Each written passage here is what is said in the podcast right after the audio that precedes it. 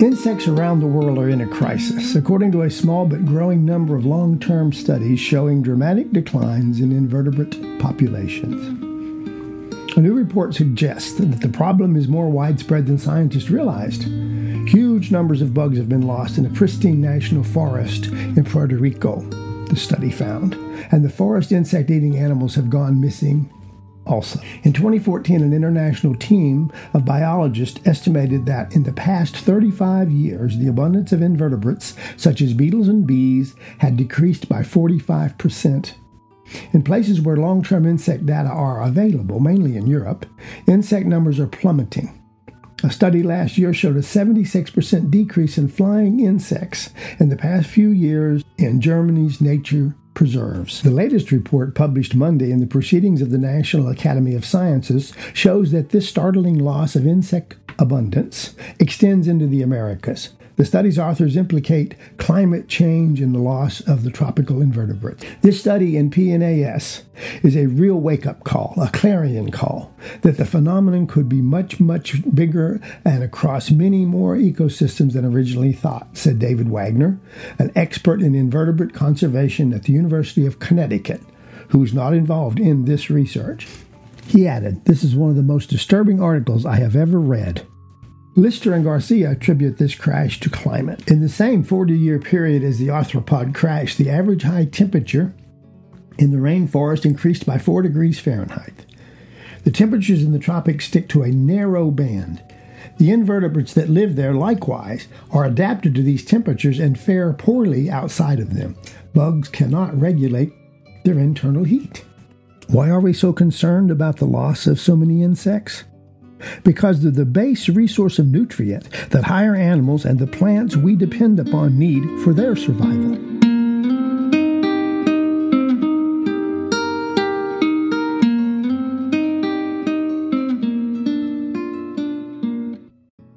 Let me tell you how to make a great place for for uh, butterflies.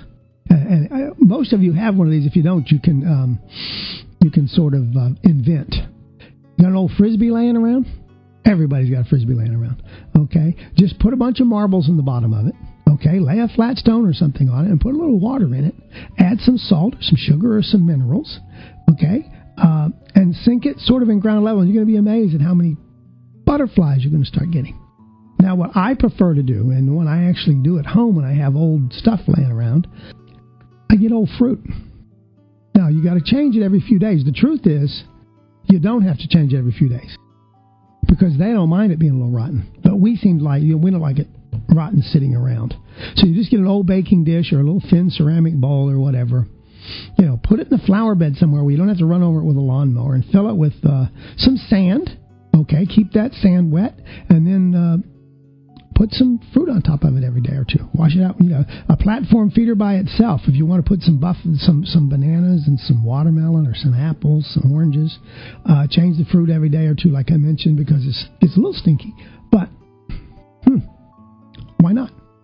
Uh, as far as drawing them to your garden, of course, uh, the salvias are great. Zinnias, they love parsley. They love uh, echinacea, giant cone flowers. So you can make yourself quite a little setup uh, and draw fly. I call them flying. They're flying flowers. And there are a bunch this year, in spite of the fact that it's very dry, in spite of the fact that it's uh, not our ideal year in some ways, I have seen a plethora of butterflies out there. So it's kind of neat. Let's say good morning to Diane. Hi, Diana. Hi, how are you? I'm good. How are you doing? I'm just great. I'm Good. just great. I just left the farmer's market, and I always have so much fun. It had a bunch of nice farmers there today. Last time I went, there weren't so many, but today was full. Well, it's great. about that time of year. Everybody's stuff's coming due, and it's getting hot, and they want to get it out of there. They're getting ready to plant their fall gardens and everything. I got a hold of my magazines. Oh, good. Very colorful, very bright. Love the cover. Kind of Good. a fun-looking Story. group. Story came out pretty good, I thought. Uh, your your people printed it beautifully. Thank you. I Thank thought they you. did a great job, and the and the colors and everything looked good. Great picture of Sandy Winokur from Sandy Oaks Olive Orchard in Well, there. I think so too. She's gonna be pleased. Now we were we uh, occasionally jump on the chocolate bandwagon. Now there's more research out. According to researchers at Cornell University, cocoa, or cacao is actually how they say it, is a major source of cancer fighting antioxidants. Here's what's cool it has twice the amount found in red wine and three times the level found in green tea. Everybody says how great tea is. If you'll take chocolate without the sugar now, you can't go eat um, Hershey's milk chocolate bars, folks. That's not the name here. But pure, dark, unsugared, untreated cacao or chocolate cocoa is extremely high in uh, phenolic phytochemicals and flavonoids, and is just uh, has a presence of known oxi- antioxidants that help to prevent cancer, heart disease, and other conditions. Cocoa or cacao offers 600 over 600 milligrams of gallic acid equivalents, they call them, and phenol compounds, and over 560 milligrams of flavonoids per serving. And a serving is very small. In comparison to a glass of red wine, which is about 350, uh, it's twice as much. And we talk about a cup of green tea. You actually get twice as much in a glass of wine as you do a cup of green tea at about 165. So, pretty good stuff. I am now using mine. I'll tell you how I bought it. If you want to get into the cacao business or cocoa and you don't want the junk, you go to a good health food store I, of course, bought mine right here in Alpine, Texas at Blue Water Grocers, and they have a couple of different choices for you. Both, I think, there are actually USDA organic also. And I'm sure a number of other places. But here's what you got to do, folks. You've got to become a label reader. If it says anything in there besides powdered cacao, probably shouldn't take it. You just want the cocoa. Then what I do I'll give you my whole little drink, which sounds screwy, but believe it if you haven't tried it. If you're a sweet lover, I'll go one way. If you're not, I'll do another. In the morning, I shake two shakes of organic cinnamon in a cup. I put one teaspoon of my organic dark chocolate, and I put my coffee on it. And we're going to do a thing about coffee in a minute. You're going to be amazed at. You're going to love it. And then, on occasion, my friends Tom and Dana Parrish brought me something that I had not been turned on to before, and they're all organic dehydrated blueberries. And the reason is they're so much more economical. You don't they don't go bad on you before you eat them. And I don't know how expensive they were. I'm sure they weren't inexpensive, but they're not probably outrageous. So maybe my first cup or my second cup of the day, I take a tablespoon or two of these blueberries. Sounds strange, I know. And they become my sweetener.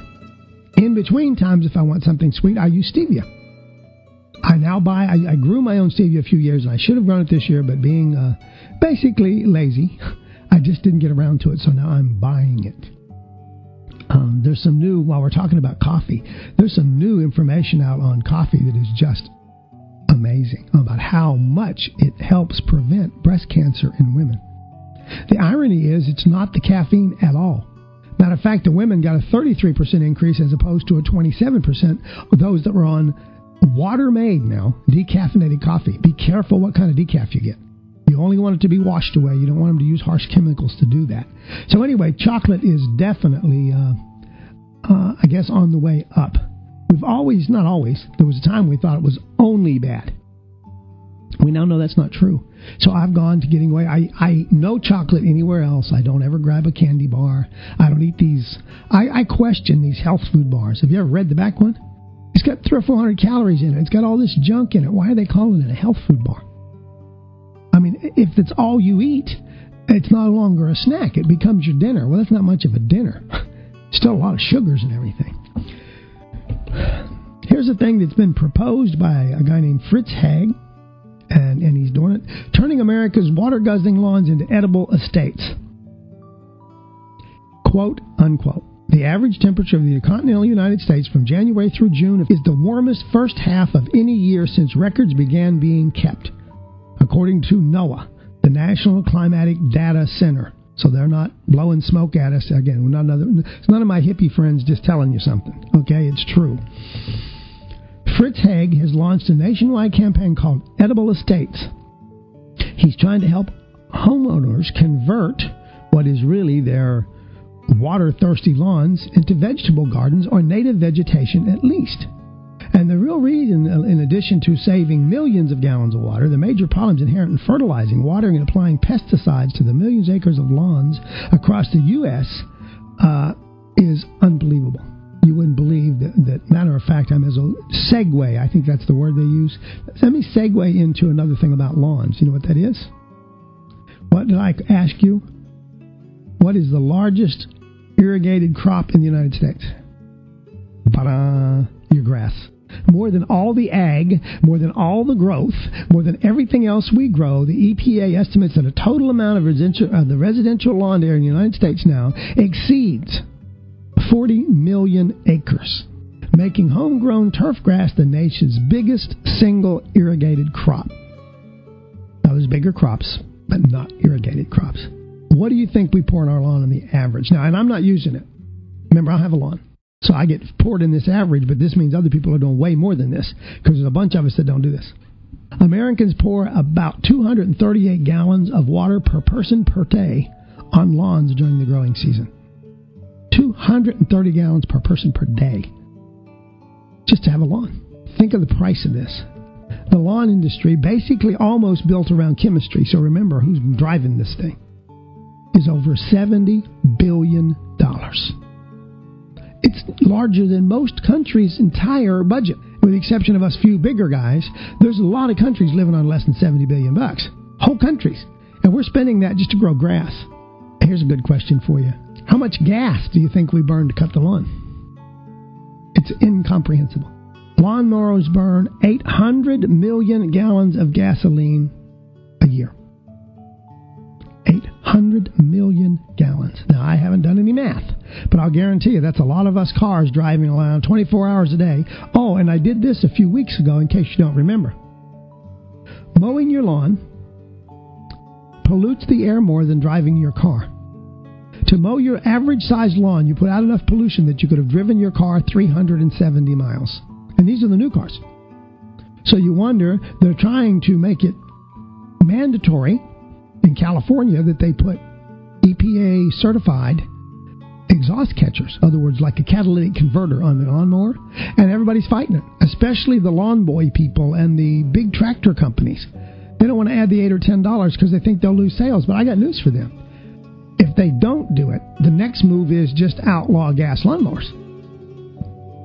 Pollute. Now they're still going to get electricity. You're still got to make that electricity, but it's they've shown us in electric cars that it's a heck of a lot more efficient to go that way than it is to have gasoline engines everywhere. I'm going to break away a few seconds early for this particular uh, part of the show because I see I have an, a phone call waiting. I happen to know who the gentleman is that's calling, so I know it's going to take a few minutes. So let's break away here, uh, get the commercials to keep this thing on the road. Then we'll come back and we'll take a phone call from my friend Dave Oakes. He always has something interesting and exciting to say. So we'll be back here on KVLF with Organic Matters. Incidentally, I'm here every Saturday morning, 9 to 10. So tune me in and tell your friends about me, and we'll be back after these messages with more of the show.